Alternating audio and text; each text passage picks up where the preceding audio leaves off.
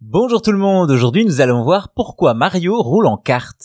Si je vous dis peau de banane, carapace bleue ou dérapage turbo, cela vous évoque sans doute les images d'un jeu bien connu. Mario Kart, une série de jeux de course légendaires débutés en 1992 au Japon, en 93 en Europe et qui perdure encore plus de 30 ans après avec des ventes records pour chacun des épisodes. Pourtant, dès le premier titre, le jeu aurait pu être très différent.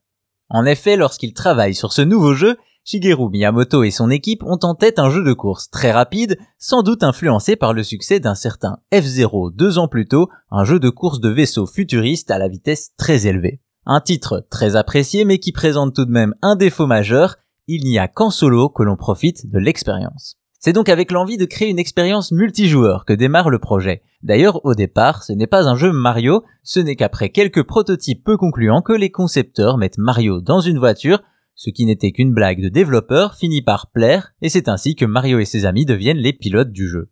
Cependant, un autre problème attend les concepteurs. En effet, si F-Zero est un jeu solo, ce n'est pas pour rien, la Super Nintendo n'est pas assez puissante pour l'écran splitté, ce qui l'oblige à grandement réduire la vitesse d'affichage, ennuyeux pour ce type de jeu. Une autre contrainte, Miyamoto tient absolument à utiliser le mode 7 de la Super NES et se retrouve donc face à un dilemme. Abandonner la 3D du mode 7, oublier l'aspect multijoueur ou accepter cette vitesse plus réduite et remplacer les véhicules.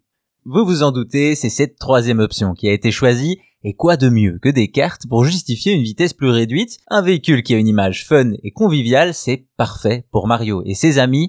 Ainsi naît Super Mario Kart sur Super NES qui sera un énorme succès avec plus de 8 millions de ventes, soit le troisième jeu le plus vendu de la console.